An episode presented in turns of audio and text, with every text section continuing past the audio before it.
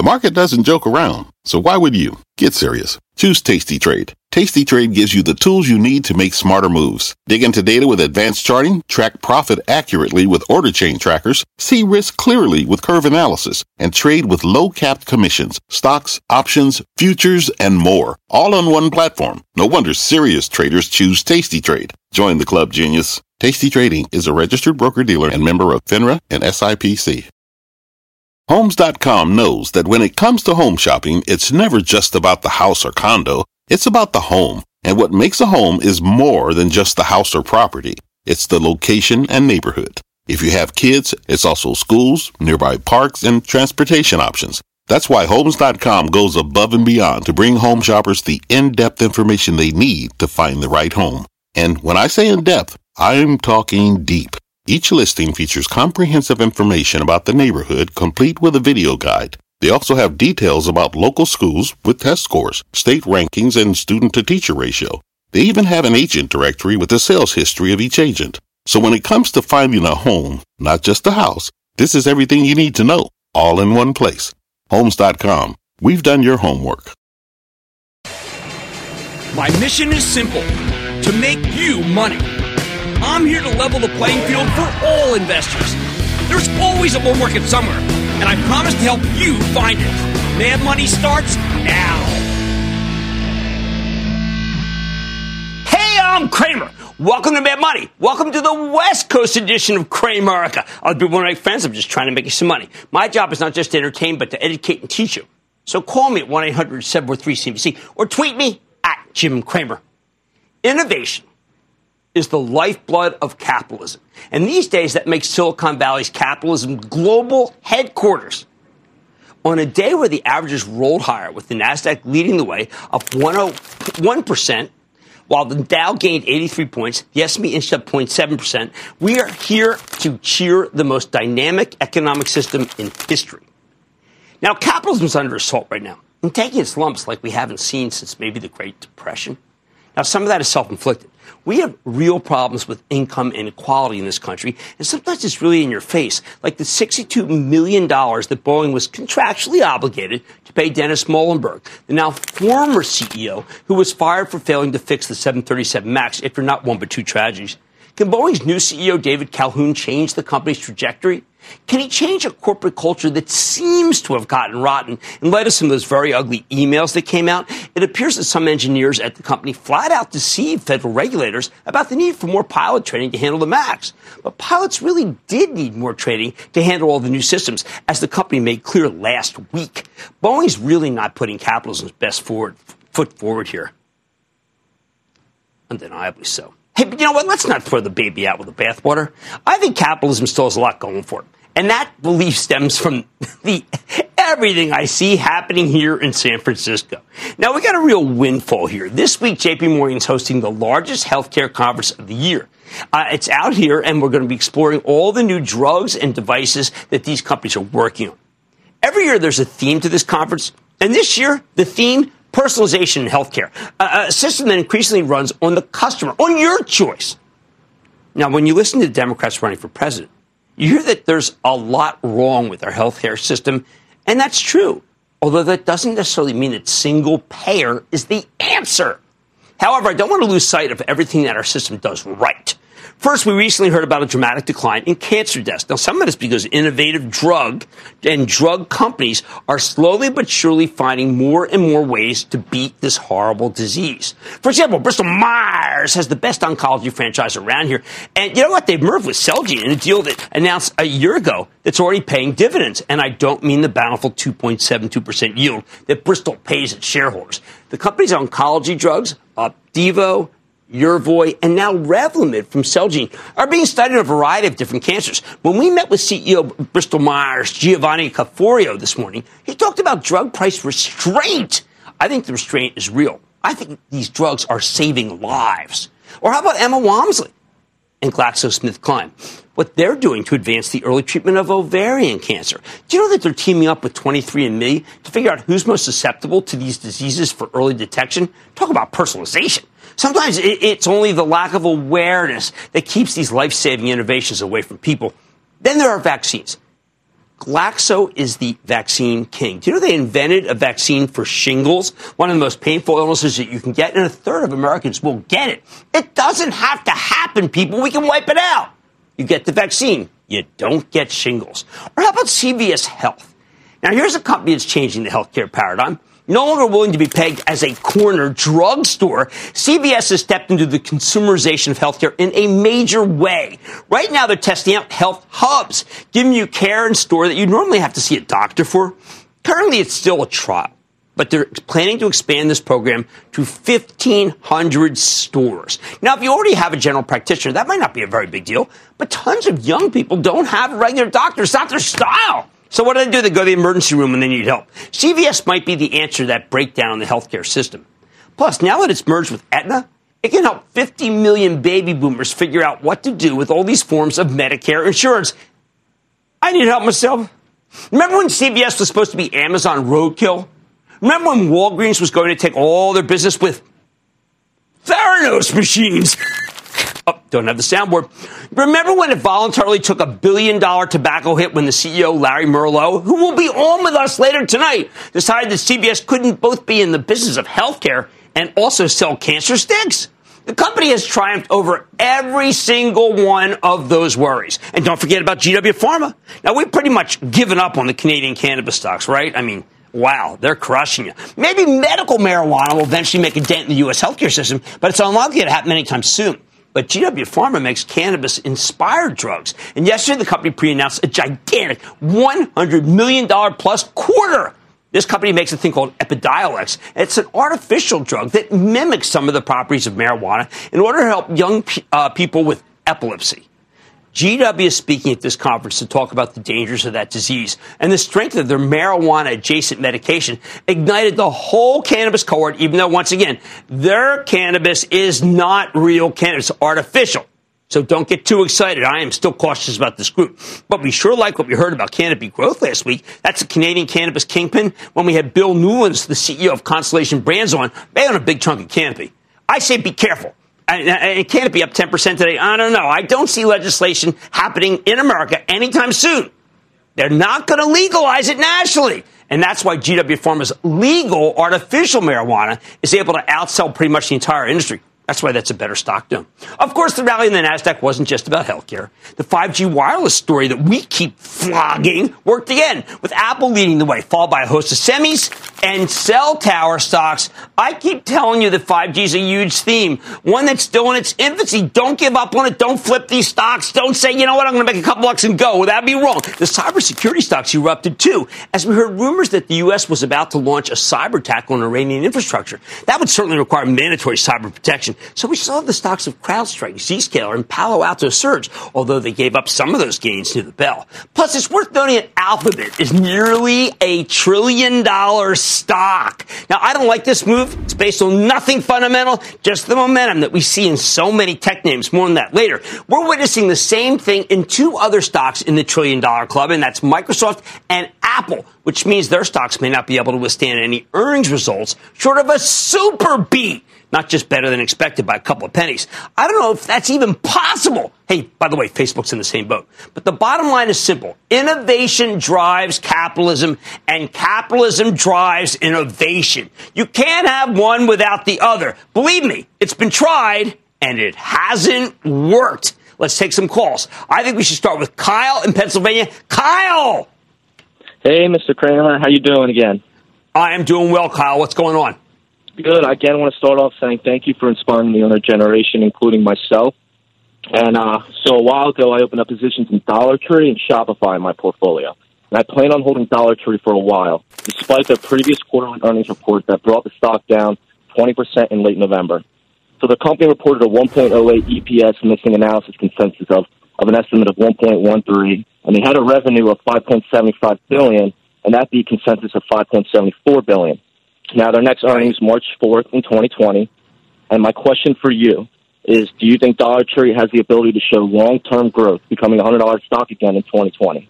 Yes, I do. I do think it has that. But remember, that was not a great quarter. And today, 13 below, I'm sorry, five below reported a bad quarter pre-announcement, and the stock was down 13. This cohort is not any good. But you know what? You got Shopify. Shopify is one of the greatest stories. It's all about empowerment of the individual. You're doing fine. So hold Dollar Tree and don't sell any Shopify. Innovation, people, drives capitalism, and capitalism drives innovation. You can't have one without the other. Some have tried, they failed on Mad Money tonight. From CNBC's One Market in San Francisco, Zoetis is up 340% since it was spun off from Pfizer in 2013. And we liked it from the get go. Yes, with a new CEO at the helm, can the move continue? I've got the exclusive. Then forget momentum. I'll tell you which stocks are finally being propelled by actual events in this market. And it's one of the greatest turnaround stories of 2019. But what does 2020 have in store for Cramer fave GlaxoSmithKline? I'm talking to the CEO with an exclusive. So stay with Cramer. Don't miss a second of Mad Money. Follow at Jim Cramer on Twitter. Have a question? Tweet Cramer. Hashtag mad tweets. Send Jim an email to madmoney at cnbc.com or give us a call at 1 800 743 CNBC. Miss something? Head to madmoney.cnbc.com. Fact Running a business is not getting easier on your wallet. With higher expenses on materials, employees, distribution, and borrowing, everything costs more. Also a fact. Smart businesses are reducing costs and headaches by graduating to NetSuite by Oracle. NetSuite is the number one cloud financial system, bringing accounting, financial management, inventory, and HR into one platform and one source of truth. With NetSuite, you reduce IT costs because NetSuite lives in the cloud with no hardware required, accessed from anywhere. You can cut the cost of maintaining multiple systems because you've got one unified business management suite. You improve efficiency by bringing all your major business processes into one platform, slashing manual tasks and errors. Over 37,000 companies have already made the move. See how you'll profit with NetSuite, and then you can think of all the ways you could be spending the money you save. Company retreat in Malibu, anyone? By popular demand, NetSuite is offering a one-of-a-kind flexible financing program for a few more weeks. Head to netsuite.com to start saving. When you're hiring, the best way to search for a candidate isn't to search at all. Don't search, match with Indeed. Indeed is your matching and hiring platform with over 350 million global monthly visitors, according to Indeed data, and a matching engine that helps you find quality candidates fast. Use Indeed for scheduling, screening, and messaging to connect with candidates faster. Plus, 93% of employers agree Indeed delivers the highest quality matches compared to other job sites, according to a recent Indeed survey. Leveraging over 140 million qualifications and preferences every day, Indeed's matching engine is constantly learning from your preferences. Join more than 3.5 million businesses worldwide that use Indeed. Listeners of this show will get a $75 sponsored job credit to get your jobs more visibility at Indeed.com slash Mad Money. Just go to Indeed.com slash Mad Money right now and support this show by saying you heard about Indeed on this podcast. Indeed.com slash Mad Money. Terms and conditions apply. Need to hire? You need Indeed. The humanization of pets means families are investing in the well being of their favorite furry friends. For years, this stock has been powered by animal spirits. Can the company stand on its own four legs? While we're out here in San Francisco for the JP Morgan Healthcare Conference, we're checking in with some of our absolute favorite companies in the industry. Companies like Zoetis, the huge animal health company that makes drugs, vaccines, and medical devices for both pets and livestock. Okay, this is a long-time Cramer fave. It's a classic play on the humanization of pets. It's had a gigantic run. This stock is up 340% since it was spun off by Pfizer in 2013, including 55% gain just last year. And its CEO just retired. So can the new management continue to propel the stock higher? Let's take a closer look with Kristin Peck, the new CEO of Zoetis, to get a better sense of where our company's headed. Ms. Peck, welcome to Mad Money. Well, thank you. I'm very excited and energized to well, take over as CEO. So fantastic. thank you so much for having me. I really appreciate it. Well, first, Juan Ramon Alaix is a huge fan uh, of our viewers. Okay, so what can you do to keep his legacy going? Well, I'm super proud of everything we've built at Zoetis, and I've been there with Juan Ramon, um, who I adore, um, and the entire management team from the start. And as you said, we've had over 330% in total shareholder returns since inception. So it's been really, really great to do that. I think as well as you look at some of the, um, we've been growing faster than the market. Mm-hmm. So we've had a great, and my job, I think, is to build on that momentum and really continue to invest in innovation, um, and in wellness um, and really drive the company forward. So I'm super excited to do that and to be here with you, who've been well, a big fan of you. our space of and our stock. So thank well, you. Well, I'm a big fan. I am a pet lover, dogs, cats, and what, what innovations do you have? For uh, animals, for dogs who we know can't tell us that something's wrong. Well, innovation is the lifeblood of Zoetis, as you know. I think we do it better than anyone. If you look over the last five years, we've actually launched 1,100 new products and lifecycle innovations in the space. And we do that by investing over $1.1 billion in our R&D, our BD, and our capital expenditures. And the one innovation we are super excited about is Simparica Trio, which is a combination products for flea, tick, um, heartworm, and intestinal parasites. And we're really excited, as you probably saw. Right. We got approval last year in the EU, mm-hmm. um, and we're launching in Q1. And we're very excited uh, that we've recently completed our technical section and are now in administrative review. And uh, we're pretty confident we're going to get approval in Q1 and launch shortly thereafter. Well, so. it's huge for those of us who know that you have to put together a pastiche of drugs that are very expensive. What we really want is something that's effective. And so with Zoetis' brand, we know that. What are you going to, uh, any preview for what you're going to talk about at the uh, conference? Well, first and foremost, we talk uh, obviously a lot about our innovation. Um, right. we, as we've talked about, we're excited about some of the new products we have, uh, certainly in monoclonal antibodies, as you've seen for both right. dogs and for cats. Continuing to grow our derm portfolio, as you've, ne- you've seen and you talk yes. about all the time, oh God, yeah. about Apoquel and Cytopoint for atopic dermatitis. Right. I mean, one thing Zoetis is great at is building markets.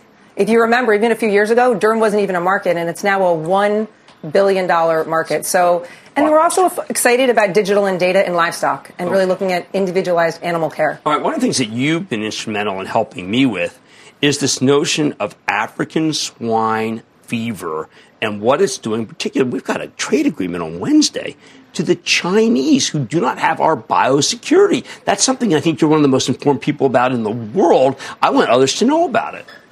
African swine fever, you know, really is a major issue in China. If you look at reports such as Rabobank, over 50% of the pigs in China have already been lost. And to put that in a little bit of context, that's more pigs than the U.S. produces in a year. So this is a big opportunity for many countries, just like the U.S.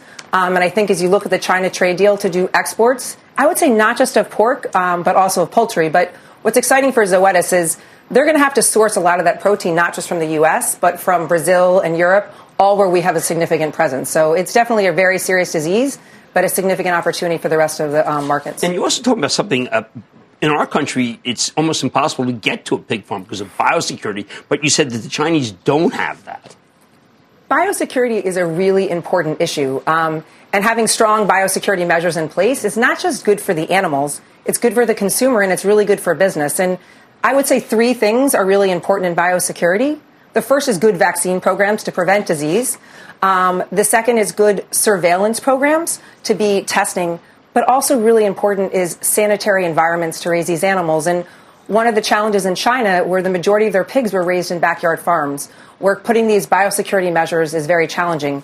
They're really common in the U.S., as you spoke about, and certainly in Europe and many developed markets. And I think there's a big opportunity for uh, companies like Zoetis to assist China in trying to put in place better biosecurity as they repopulate their herds. Right, well, I hope they do a $50 billion buy of, of our pork. Now, uh, another thing you and I talk about, as I did with Juan Ramon, is these dogs, the, the animals can't talk. And it's one of the things that, I mean, I know this, we have to talk about Australia too. They can't tell us what's the matter. So we need effective diagnostics, and that's something you're moving into aggressively. Yeah, I think as you look at the humanization of pets, right um, the first thing is more and more people around the globe are medicalizing their pets. They're bringing their pets to the to the vet, and diagnostic plays a really important role in that because the animals can't speak themselves, um, and so you need to run some of these tests. If you have a lethargic dog with a fever, what's really underlying that? And so we've invested a lot in diagnostics in the last you know two years, right. as you know, uh, certainly with the acquisition of Abaxis, but also in Reference Lab in the last few years. It's an exciting space that's growing faster than the animal health market at around 10%. So it's a fast growing market, but it's so important uh, for the humanization of pets to really understand what's underlying and to make sure each dog or each cat is getting the care that they need. Right. When those when the vets send you that card reminding you that it's Everest's uh, time, use the card, believe it, go because now they can do something. You can do something about it. Speaking of doing something about it, talk about what your company's doing in Australia. Um, well, it's it's it's absolutely the destruction is absolutely devastating, and seeing some of the images and the stories are just heartbreaking. And if you look at what's happening there, over half a billion animals have already been lost. And most of these fires, as you know, are really in a lot of the national forests. So right. it's a majority of natural indigenous wildlife, certainly some livestock and pet care. But we're really partnering first around product donations. But the real value I think we're adding is just partnering with the veterinarians there and as well as the zoologists to try to find products to treat some of these koalas and these kangaroos to really make a difference. And the other thing we're really proud of is our support of Beyond Blue, which is helping rural communities really deal with the emotional and other toll that this is taking. This is really happening in communities that don't have great support systems, and that's so important. All right, well, glad you're doing something. Speaking of Beyond, Beyond Meat is catching fire. What happens if people really turn? Livestock's a big part of your business. What happens if, if the next generations really do turn on livestock and say, we don't want to eat live, uh, we don't want to kill animals for our food? Could that hurt your business? Well, alternative um, proteins are certainly a hot topic and they're growing fast. But I think what's important to keep in mind is that animal based proteins are still growing globally at 1 to 2%. That's being driven by, you know, a growing middle class as well as just population growth. I mean, we're 7.7 billion today and by 2050 it'll be 9.7 billion. So what we're focused on Zoetis is finding more sustainable ways of producing animal-based proteins investing in digital and data analytics through precision livestock farming, which really focuses on individual animal care, being able to find out earlier animals that are, you know, better to breed, mm-hmm. um, you know, that are getting sick. We really feel like that's the way to create more sustainable production, as well as our partnership with Colorado State, looking at antibiotic alternatives um, which I think will be really important if we're going to grow a more sustainable right. food supply. That's fantastic. Thank you so much. That's Kristin Peck, CEO of Zoetis, the new CEO of, of Zoetis. Mad Money's back after the break. Thanks so much. The spirit of performance defines Acura, and now it's electric. Introducing the all-electric ZDX, Acura's most powerful SUV yet. While what powers their cars may change, the energy that makes Acura never will crafted using the same formula that brought them electrified supercars and multiple IMSA championships, the ZDX has track tested performance that packs an energy all its own. With a premium Bang & Olufsen sound system and up to 313 mile range on a single charge, and a Type S variant with an estimated 500 horsepower, the ZDX is everything they said electric could never be. It was built with the driver in mind, just like Acura's been doing since the beginning. We could talk all day, but the only way to experience this electric performance is to drive it yourself. Unlock the energy and order yours at Acura.com. Take your business further with the smart and flexible American Express Business Gold Card. You can earn four times points on your top two eligible spending categories every month, like transit, U.S. restaurants, and gas stations. That's the powerful backing of American Express. Four times points on up to $150,000 in purchases per year. Terms apply. Learn more at americanexpress.com slash business gold card.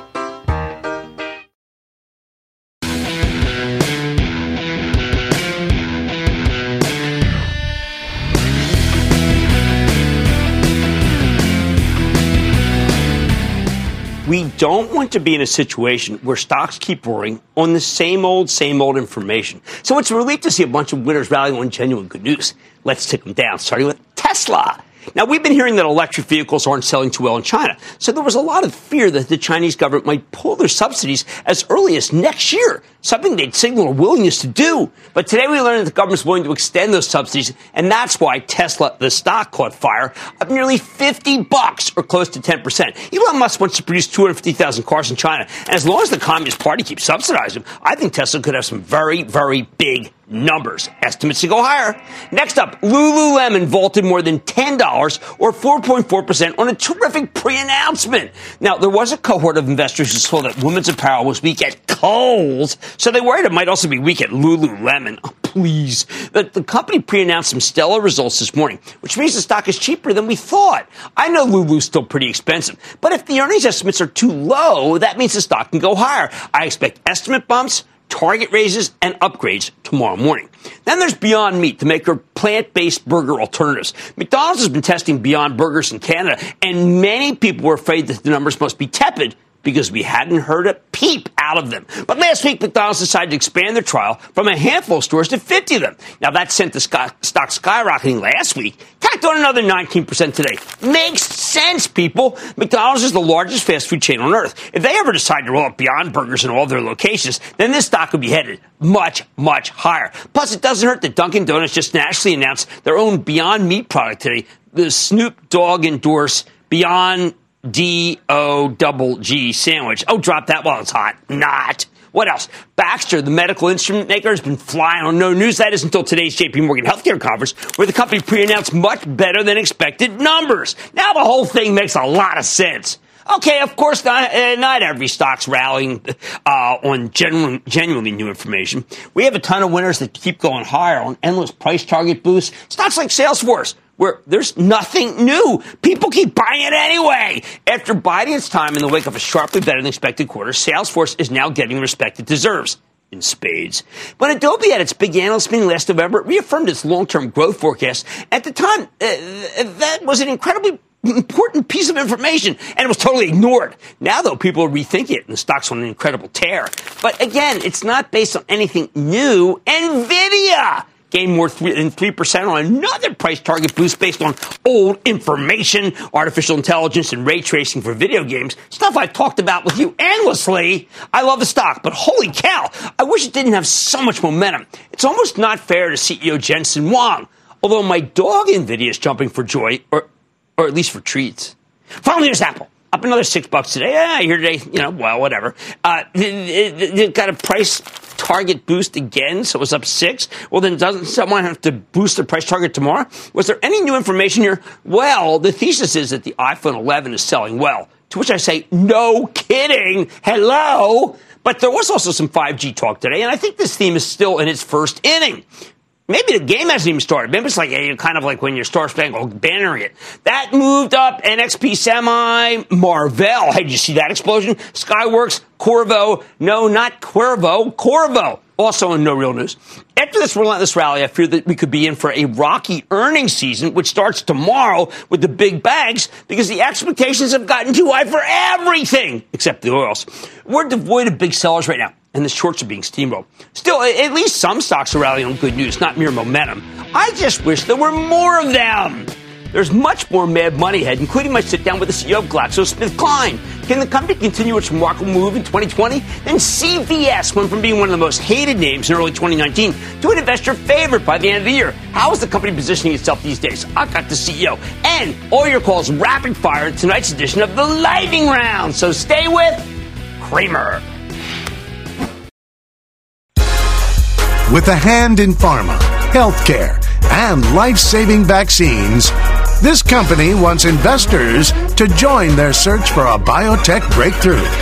Is their pipeline packed enough to take home gamers on a GlaxoSmith climb? Let's talk about one of the great turnaround stories of 2019 and hopefully 2020, GlaxoSmithKline. At the JP Morgan Healthcare Conference last year, Glaxo's new CEO, Emma Walmsley, told us her strategy for breathing new life into what was called a growth star of big pharma company by most of the street. She was in the process of divesting her consumer businesses and making a big biotech acquisition to boost the company's oncology pro- pipeline. That strategy is working. Glaxo's rallied 23% last year. It's a huge move for 180 $18 billion drug company. Even up here, it's still got a 4.3% yield. I think it's safe. So can this stock keep climbing? Earlier today, we had a chance to sit down with Ms. Walmsley, the turnaround artist CEO of GlaxoSmithKline, to learn more about the progress she's made and where her company's headed. Take a look. And a lot of people talk about the new drugs you have. I, I, think that's fantastic. I want to talk about the reinvention of culture.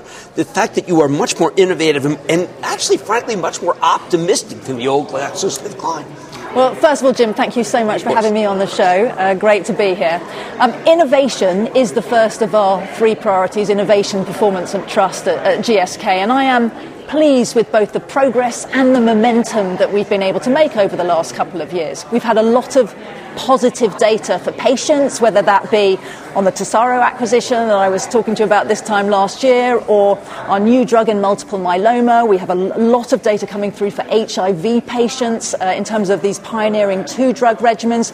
And we hope that this data, amongst others, is going to give us at least six approvals of uh, of uh, new medicines uh, or new indications in 2020, and that we're building confidence in our ability to execute that innovation, whether it be our performance in Shingrix or our respiratory medicines like Trelegy and Nucala. Okay, Shingrix, we have to uh, put that right on the table. That is for shingles. There are millions of people who will get, will get shingles without Shingrix.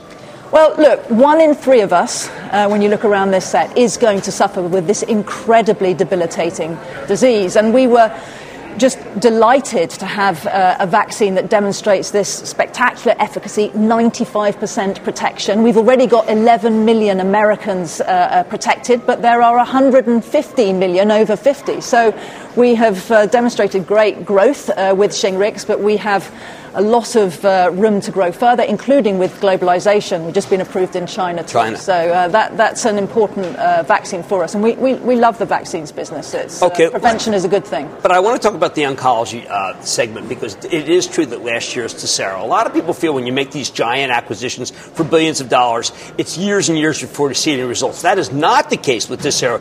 You have something that is going to be gigantic right now. Well, look, we're really pleased uh, with it, uh, this acquisition. We thought it was a smart risk to take because the bet we were saying is that with the medicine Zejula, we could help more women that are facing into the devastating diagnosis of ovarian cancer.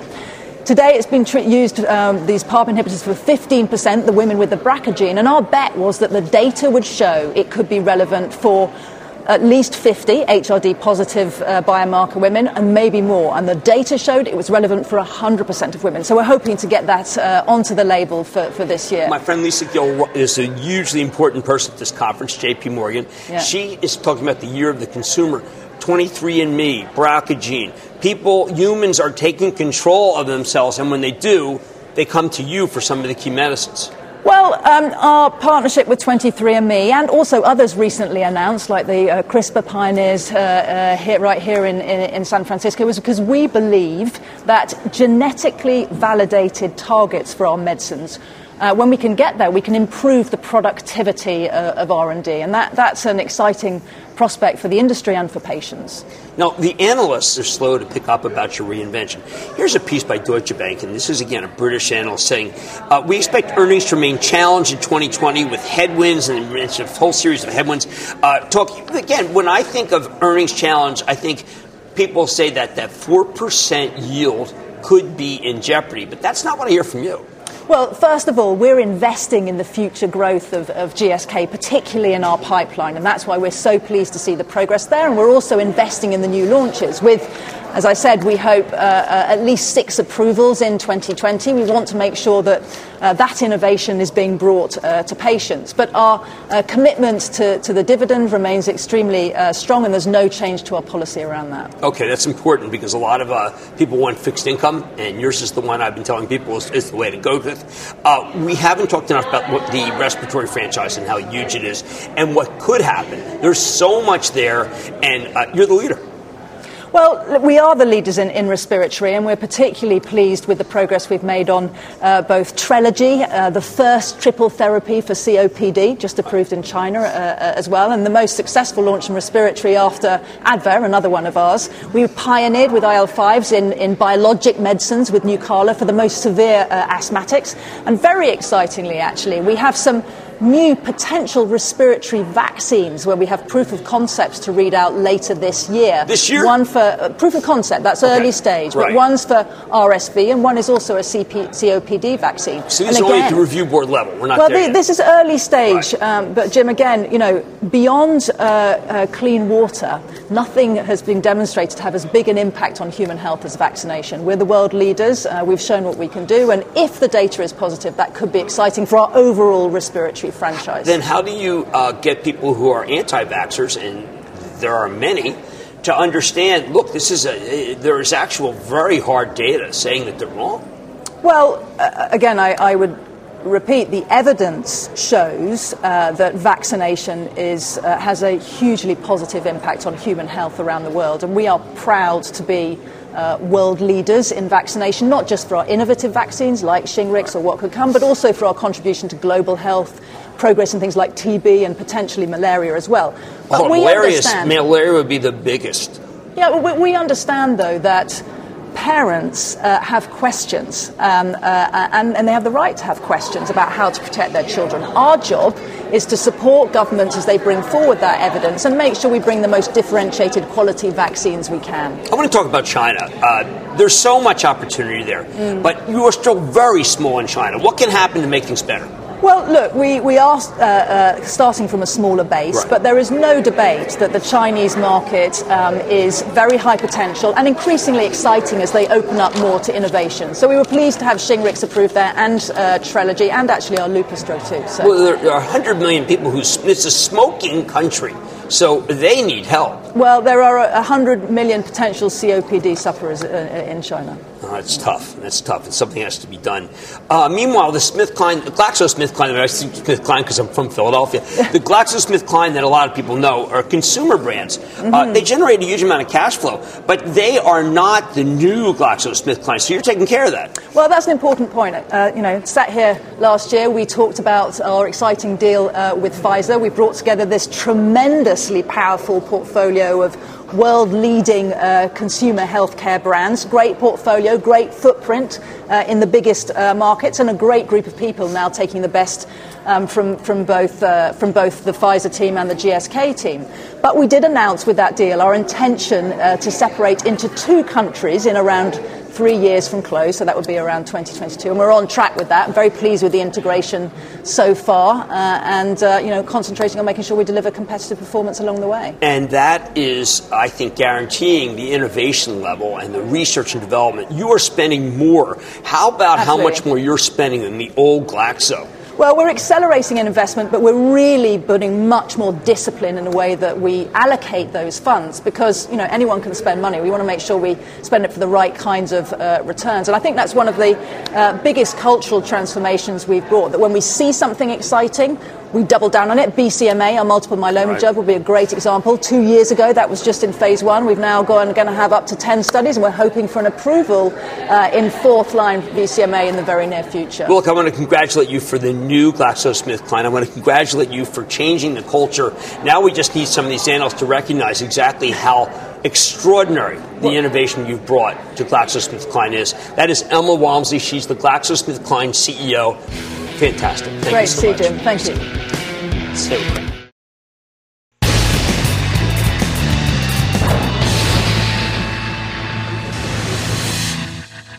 It is time. It's time for the light round. Remember, I'm going to rock for calls. One another, saying them, stuck to the bye bye bye. So, so, to be clear, no, the call scores, and just be, uh,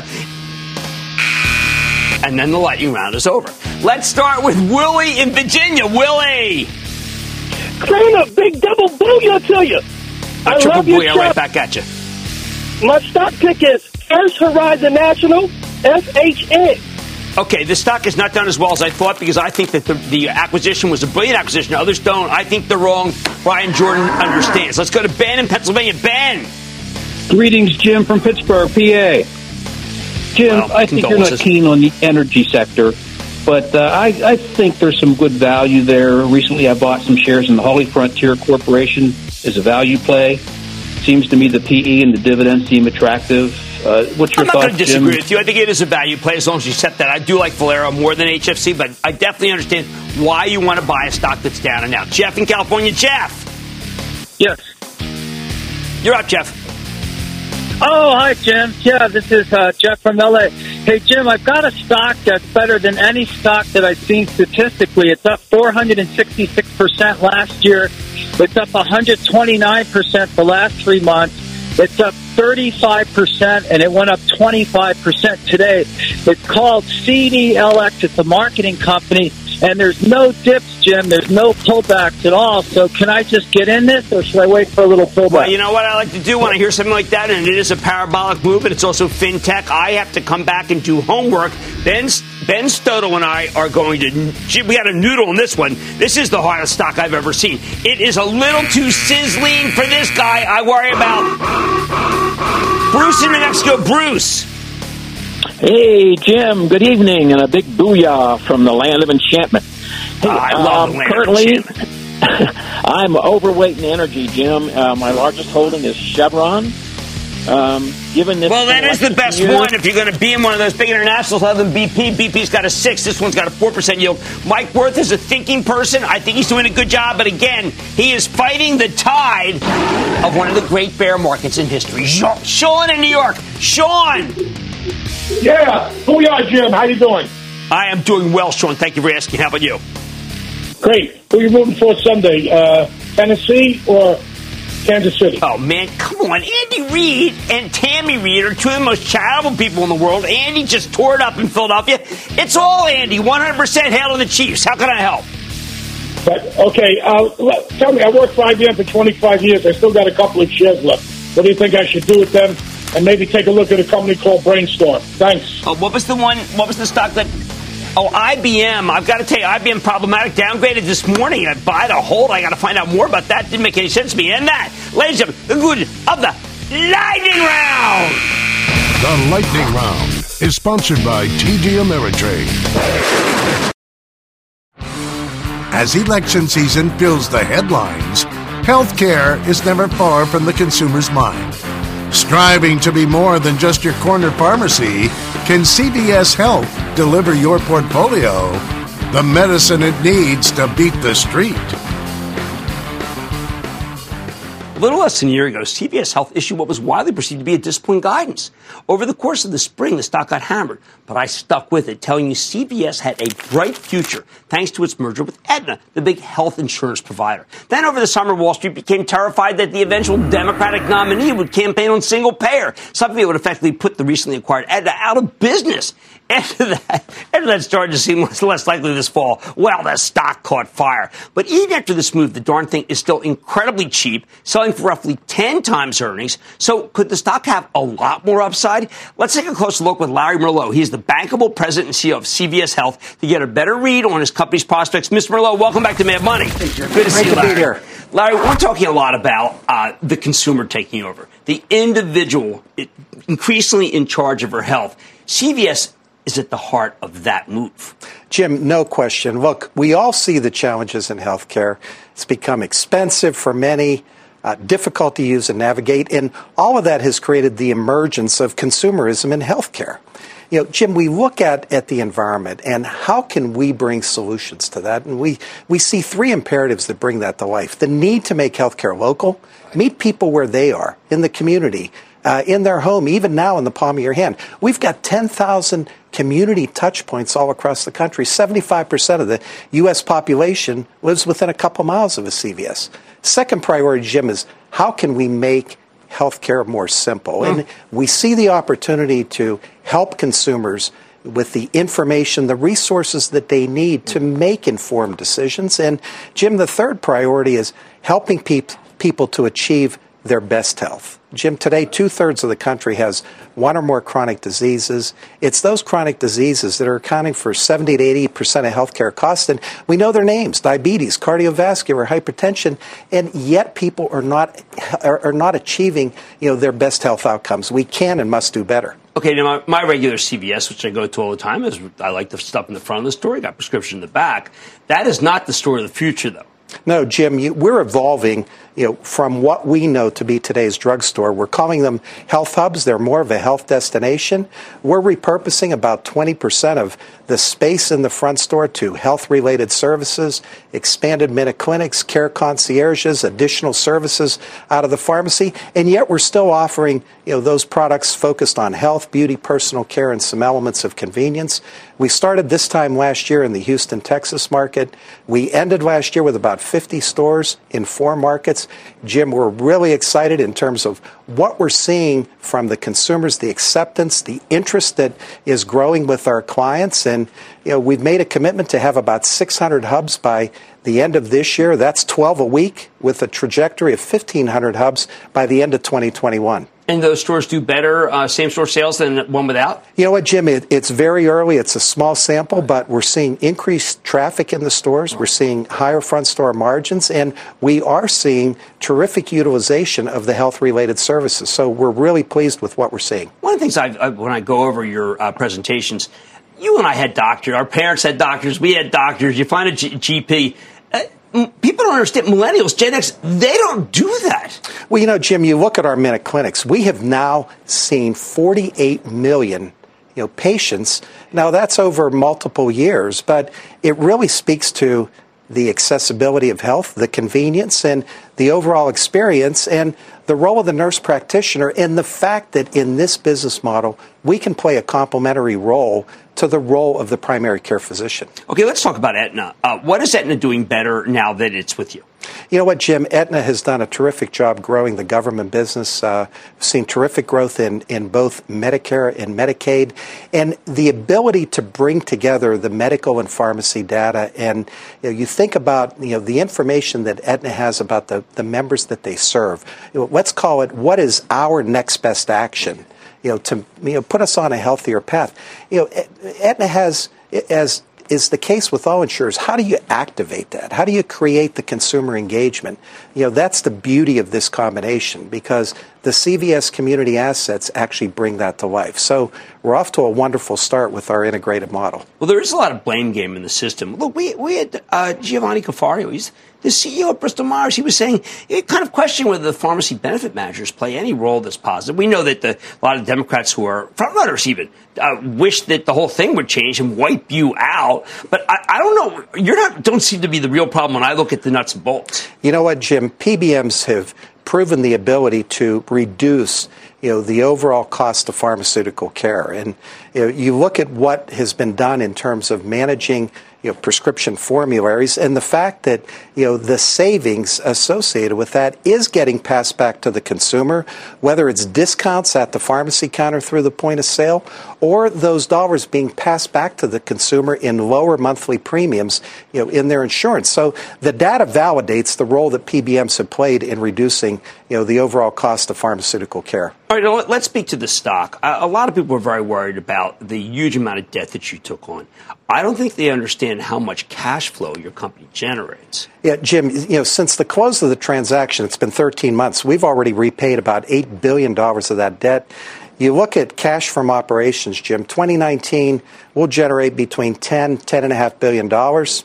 You know, so we've got ample cash to pay down the debt, reinvest back in the business. We'll, you know, put in capex about 2.3 to 2.6 billion while maintaining our $2 dividend. So, Jim, we have a plan to, you know, delever, get our adjusted debt to EBITDA ratio back to the low three times in 2022 very comfortable with the trajectory that we're on. Now, there were a lot of people who felt that uh, why would anyone want to buy health and beauty at CVS when they can get it delivered by Amazon? The health and beauty numbers are really holding up, though.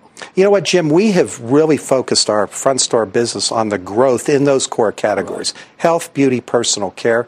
And we've been able to, you think about this new intersection of data analytics and technology. You think about the role of our Extra Care loyalty program, where we have been able to deliver value to our consumers in a very, very personalized way. And, you know, that has supported growth in those categories. Very pleased with the performance. Uh, is there, uh, do, you, do you wake up at night worried that Amazon's got some sort of pill pack killer? You know what, Jim? Our organization has really been focused around you know, how do you how do we make sure we don't leave any white space for disruption? And that's created to a lot of different innovations that you know we've been introducing. Really excited about how our Care Pass is performing. We tested it in a couple markets, rolled it out across the country in the fall. We now have more than a million members, and what we're seeing from those customers, increased utilization, you know, as well as a higher basket size. Well, that's exactly what we want to hear. Mike Charitable Trust has a huge position in CVS. Thank you for everything you do for shareholders. That's Larry Merlo. He's president and CEO of CVS Health. You know, I like this stock. I like this company. And yes, I like being a customer. They have money's back into the break.